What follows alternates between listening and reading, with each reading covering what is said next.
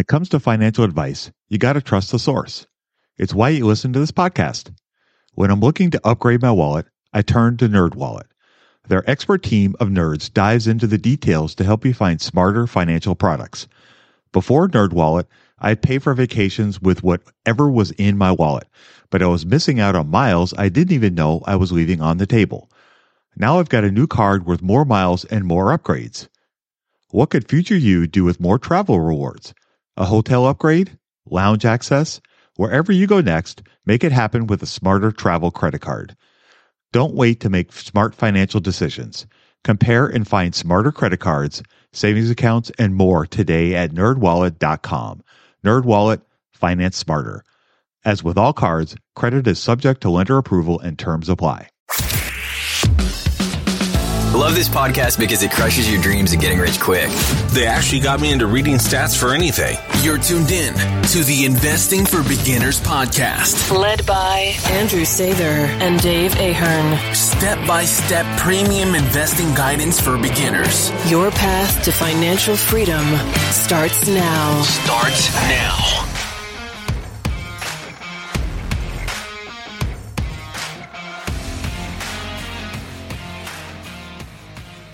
Welcome to Investing for Beginners podcast. Today we have episode 307. Andrew and I thought we would talk about buying when there is blood in the street.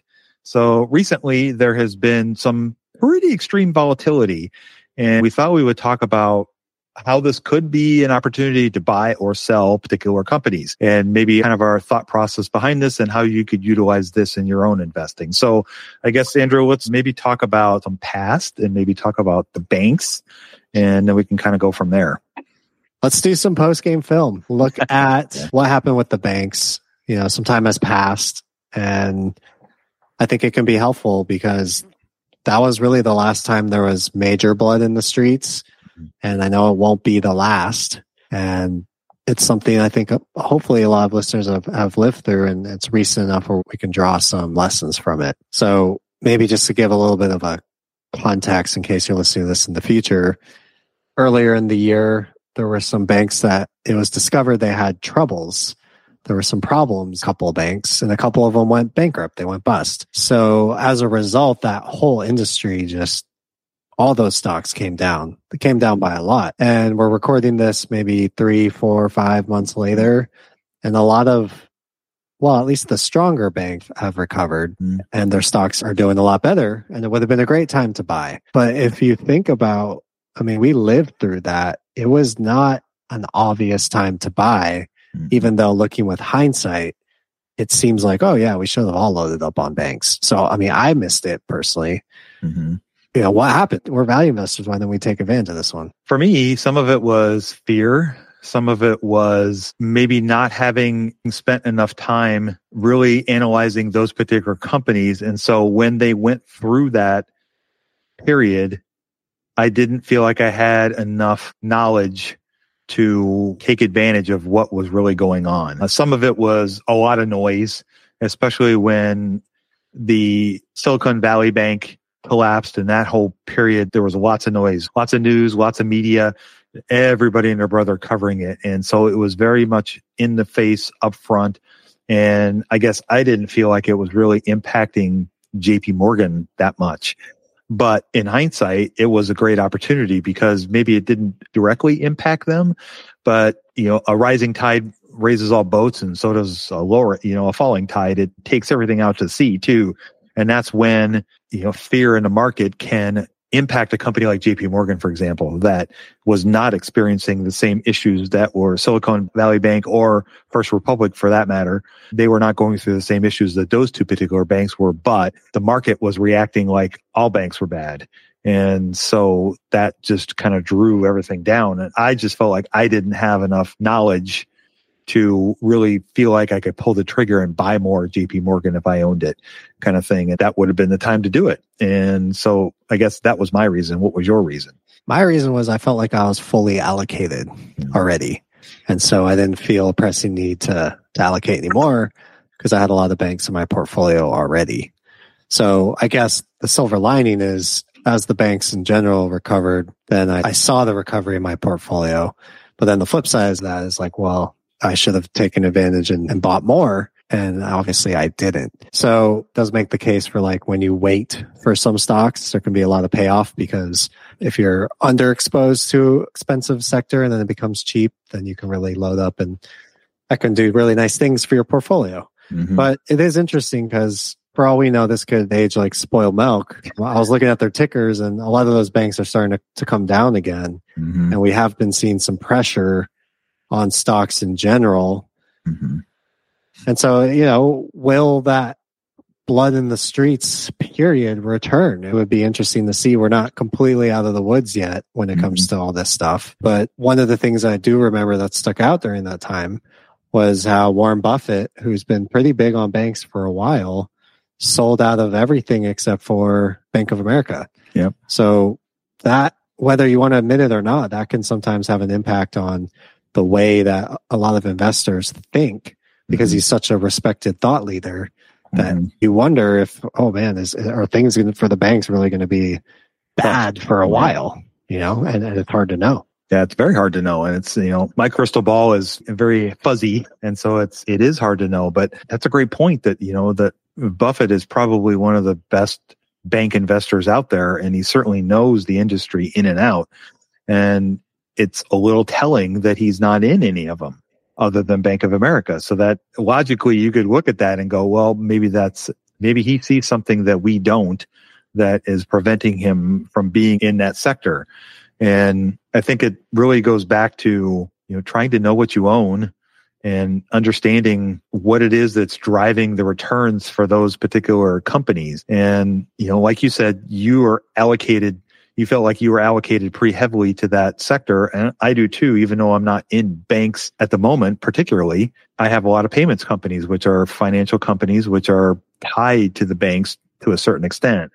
And so being exposed to that sector, I didn't feel like I needed to run out and try to do some quick analysis to decide whether US Bank or JP Morgan was a right fit for my portfolio. And, you know, hindsight is always 2020, right? Yeah. So, I mean, that's, it's always easy to look back and go, well, yeah, duh, you should have bought that. But when you're in the moment, sometimes it's hard to justify it or realize it, especially if it's something that is kind of falling outside of your circle or it's not really something that you know a lot about. So let's talk about this idea that someone who's very well respected, or I think we all assume Warren Buffett's probably smarter than us, or when you see an investor do something like that, does that, you know, would that prevent somebody like you or I from investing in a sector where there's blood in it or an industry? How do you get past that as an investor? Because that's a tough hurdle to get over. And a lot of times when there is blood in the streets, you do see a lot of big names that that do Mhm. stuff like that. Either they'll make a comment in the news about an industry or they'll vote with their feet and their money like Buffett did. How does an investor even have a chance to get past that? Right. That's a really hard question. and it's, that's a tough question. For me, that's something that I guess I obviously respect Buffett and Munger and all those great investors. And the way that I try to work around that is by trying to understand the companies that I own and trying to do the best that I can do and not worry too much about whether Warren or Tom Gayner or Mohnish Pabrai or, you know, pick investor and insert here doesn't or doesn't own this particular company. For me, it's I'm going to do the research and work that I feel like I need to do to buy Visa.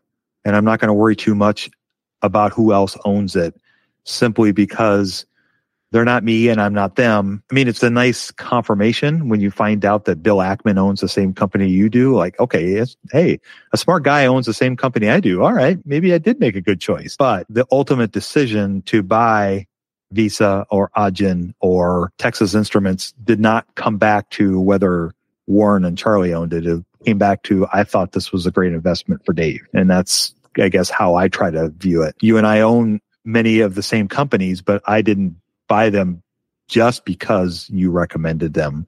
You know, I bought Texas Instruments because you showed me how great it was. And then the more research I did, I realized that you were right and it was a great investment. So, you know, then I made the decision to buy it, but not because Andrew told me to buy it. I did it because it was something I felt like was a good choice for me. Do you have a long term mindset searching for safe compounders? So am I. And I'm investing my entire life savings with the picks from valuespotlight.com. Budgeting was always a challenge for me. I struggled to find the best way to keep track of all of my money, not to mention all the time tracking down receipts, cataloging expenses, and trying to figure out what went wrong with my air quote system until Monarch Money. Monarch Money allowed me to easily see what is going on with my finances, helping me get a better handle on my spending, budgets, and more. It's my go to app every day, more so than my bank, because I can quickly see where I am with my budgets and spending, allowing me to invest more and spend time on the things that I want to do. It's my GPS for money. Monarch is the top rated all in one personal finance app. It gives you a comprehensive view of all of your accounts, investments, transactions, and more. Create custom budgets, set goals, and collaborate with your partner. And now get an extended 30-day free trial when you go to monarchmoney.com slash beginners. Unlike other personal finance apps, Monarch's simple, intuitive design makes it so easy to set up, customize, and use. Monarch has built-in features to collaborate with your partner, family, or financial advisor. Invite them to your account at no extra cost, and they'll get their own login info and a joint view of all of your finances. Monarch is the most customizable budgeting app. Change the layout of your dashboard, toggle between light and dark mode, create custom budgets and notifications, set up automatic rules for transactions and notifications, and more. In fact, Monarch Money is one of the first to bring you direct Apple Card, Apple Cash, and savings syncing with the latest iOS 17.4 update. Now you can sync your wallet directly for seamless budgeting. After trying out Monarch for myself, I understand why it's a top rated personal finance app. And right now, get an extended 30 day free trial when you go to monarchmoney.com slash beginners. That's M O N A R C H M O N E Y dot com slash beginners for your extended 30 day free trial. When it comes to financial advice, you got to trust the source. It's why you listen to this podcast. When I'm looking to upgrade my wallet, I turn to NerdWallet. Their expert team of nerds dives into the details to help you find smarter financial products. Before NerdWallet, I'd pay for vacations with whatever was in my wallet, but I was missing out on miles I didn't even know I was leaving on the table. Now I've got a new card with more miles and more upgrades. What could future you do with more travel rewards? A hotel upgrade? Lounge access?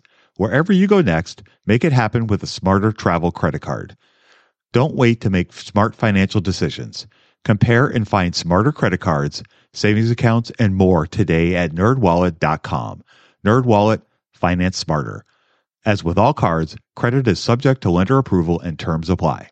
So I guess what how would you react if I got I mean we could take TSMC because hmm. Berkshire had a position in TSMC that's in semiconductors. We Right. both own that stock. Yep. And shortly after I bought TSMC, Berkshire got out. So, you know, how that's a very direct parallel. How Right, did you yeah. deal with that one? Because I think you still own TSMC. I do, and I actually bought it after he sold out of it. So Okay. So you got over it. Yeah. Yeah, I got over it. Partly because I felt like that was maybe not necessarily his decision to buy the company. I wondered if it was Ted and Todd, you know, his, his underlings, if they were the ones who made the decision to buy the company, or if it was Buffett. Uh, irrespective of whoever you know chose to make that decision, you introduced me to how great a company it was, and then after I did some more work on it and read about it and tried to learn about it for my own, then it led me to go, okay, yeah, this is a good investment. At least I think it's a good investment. So, you know, time will tell whether I'm right or wrong.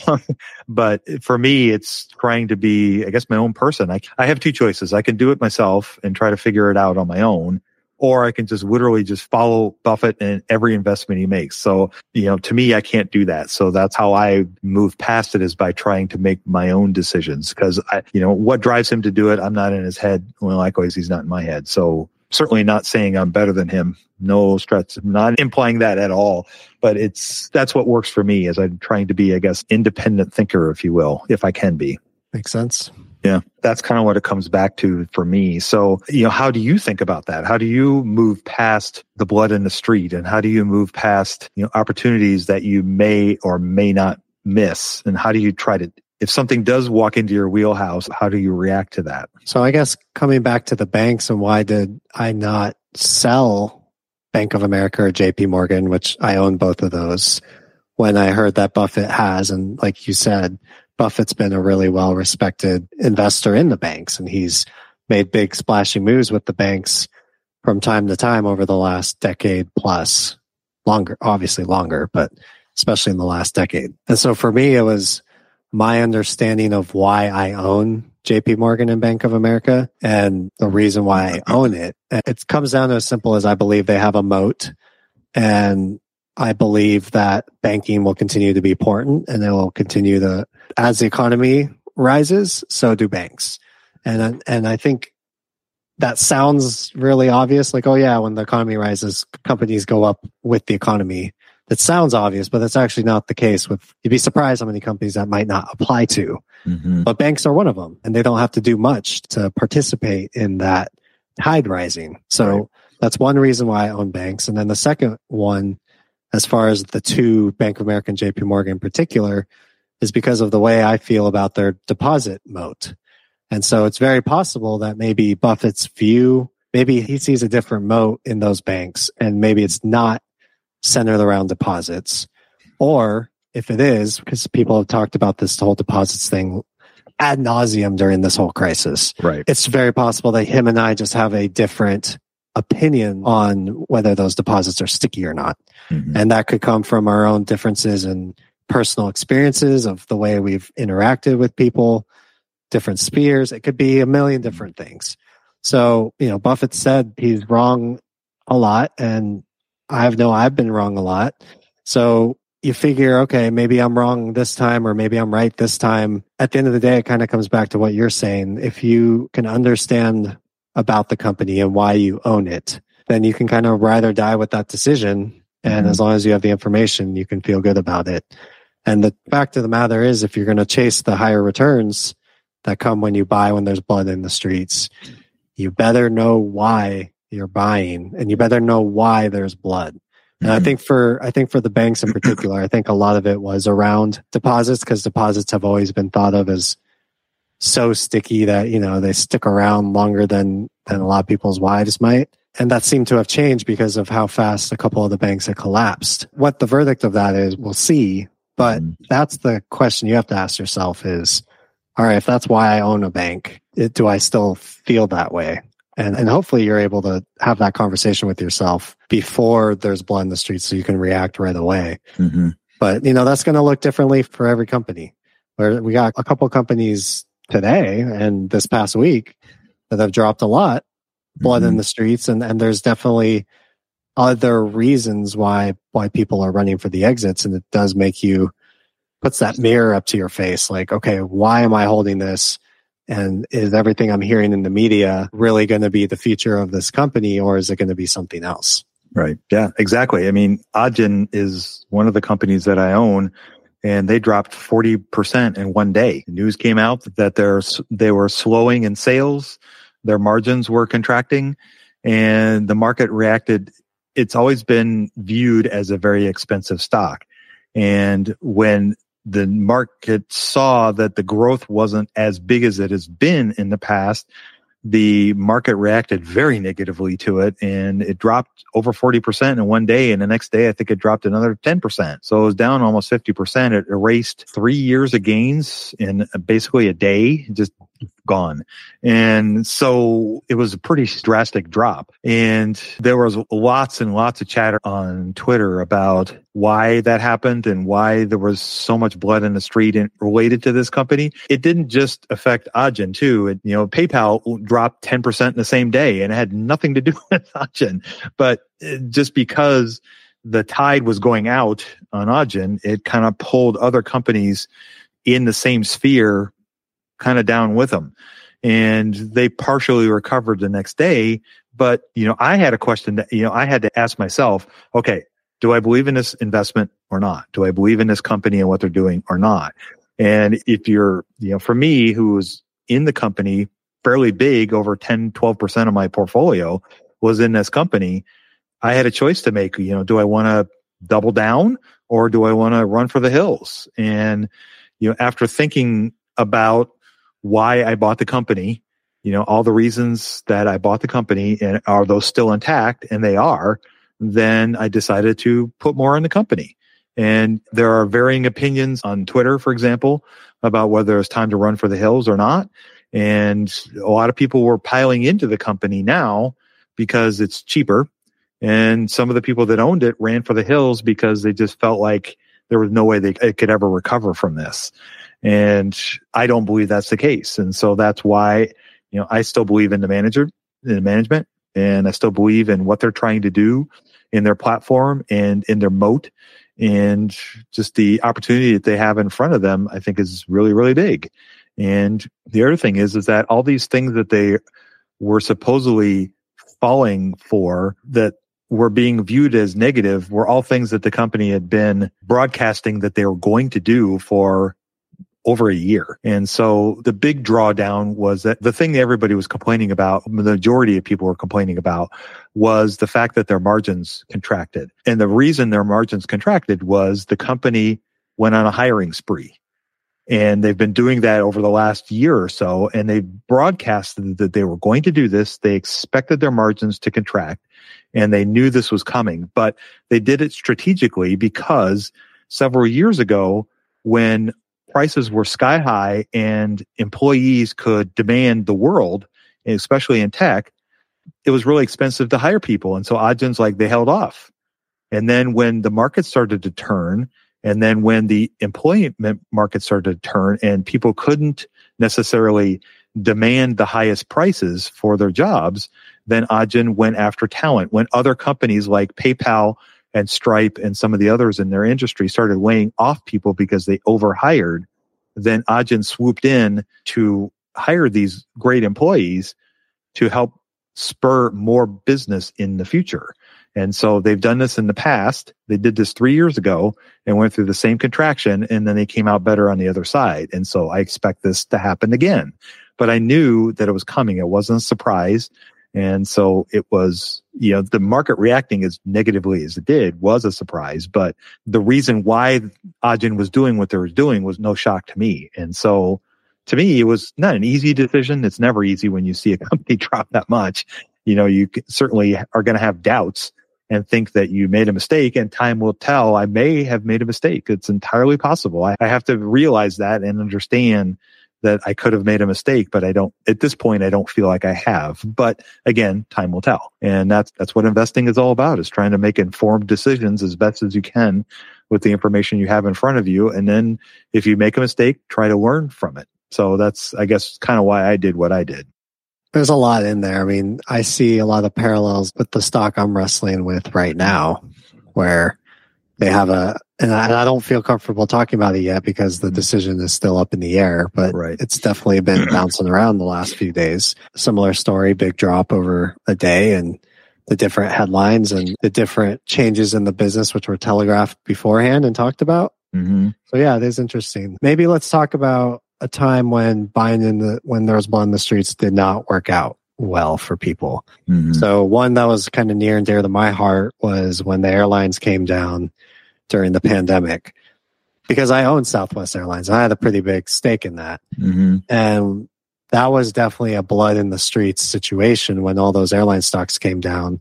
And so, in contrast to the banks, I ended up selling out of Southwest during that time. And in hindsight, again, the verdict is still out because we're talking about three years and not 10 years. And that right. applies to the bank, it applies to the airlines, it applies to Adyen. The verdict's still out, but in the hindsight, it looks, it appears like that was actually a, a pretty decent move to not buy in the streets. So my question to you then would be, what are times where you determine that there's blood in the streets and I'm going to avoid it and it ends up being a good thing? yeah, that's a good one. I think it comes down to understanding the business, understanding the industry that is experiencing this downturn and understanding what is really driving the downturn. And if there are structural changes or if there are some sort of changes that are happening to the industry or the particular company that they're not reacting well to and they're falling behind, then it can be a situation where, okay, you know, yeah, this is, this is the time not to dive in. And an example that kind of springs to mind is kind of the situation with Nokia and Apple when the iPhone came out. And when Nokia realized that they were now behind the eight ball and their stock was dropping, you could have had the opportunity to buy into that company for a lot cheaper than when it was riding its highs. But if you understood what was really going on, that the technology was changing And what Apple was introducing was revolutionary and was taking the world by storm, then investing in Nokia would have been a mistake because the company reacted late, they reacted poorly, and they were never able to really come back from that. And that's one of the things that I struggle with at Intel is I don't know if they're going to be able to recover from getting behind in the tech.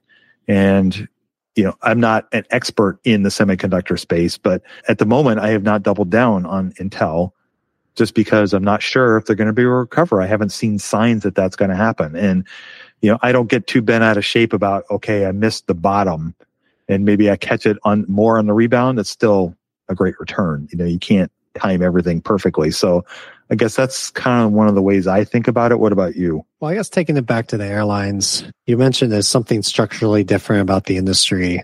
And for the airlines at the time, it definitely appeared like it was that there was structurally something structurally different.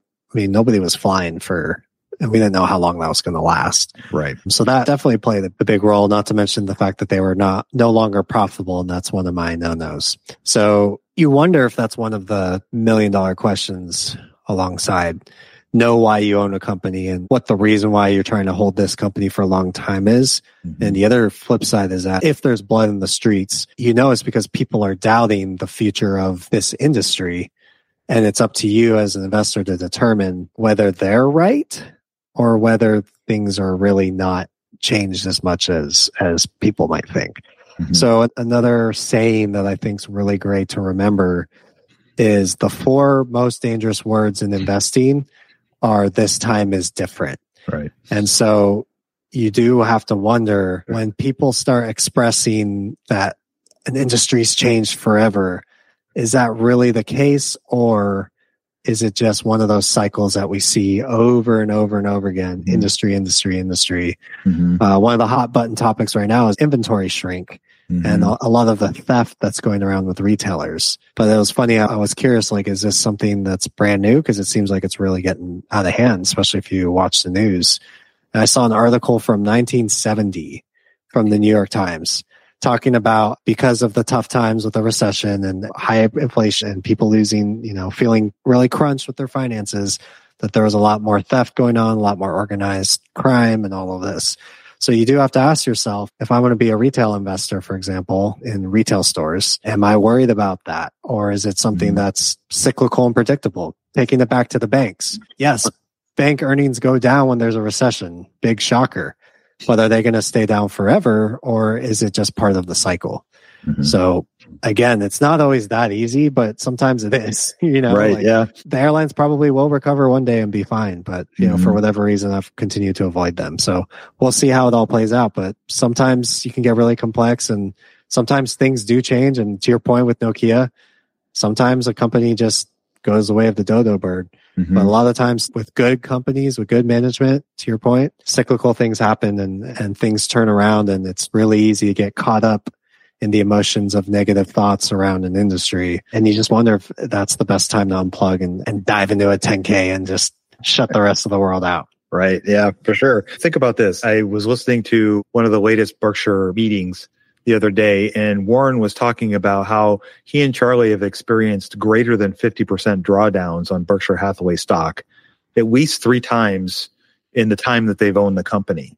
And so it's not unusual to see drawdowns and to see blood in the street for Berkshire Hathaway and arguably one of the greatest companies ever. And so it comes back to the experience volatility if you own individual stocks. You're going to see companies go down. I mean, Nvidia right now is on, you know, the run of the century.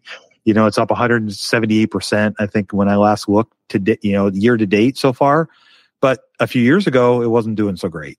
And so it's part and parcel of owning companies, owning individual stocks and being involved in a complex system like a stock market. And you're going to see ups and downs.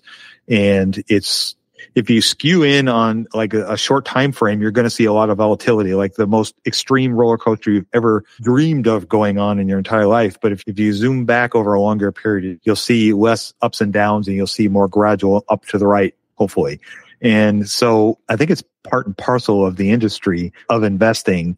And I think that you just need to really understand what it is you own and why you own it. And if you can understand those things and really have a good grasp on why you own a particular company, and then when there are drawdowns, you can consider taking advantage of those. And, but again, it comes back to doing some research. Like Andrew said, you know, unplugging and diving into a 10K and really understanding what's going on with Intel. Is this just a market cycle and everything is down? Or is this something that Intel has done that has caused them to be, the, the stock market is reacting the way they are with them?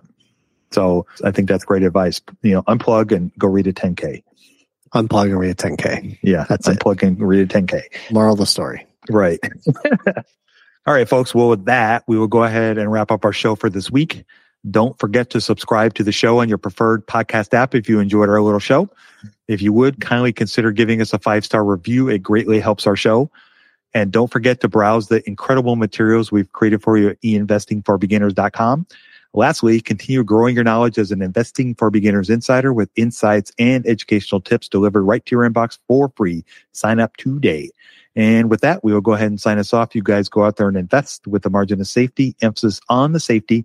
Have a great week, and we'll talk to y'all next week. We hope you enjoyed this content. Seven Steps to Understanding the Stock Market shows you precisely how to break down the numbers in an engaging and readable way with real life examples. Get access today at stockmarketpdf.com. Until next time, have a prosperous day. The information contained is for general information and educational purposes only. It is not intended for a substitute for legal, commercial, and or financial advice from a licensed professional. Review our full disclaimer at einvestingforbeginners.com.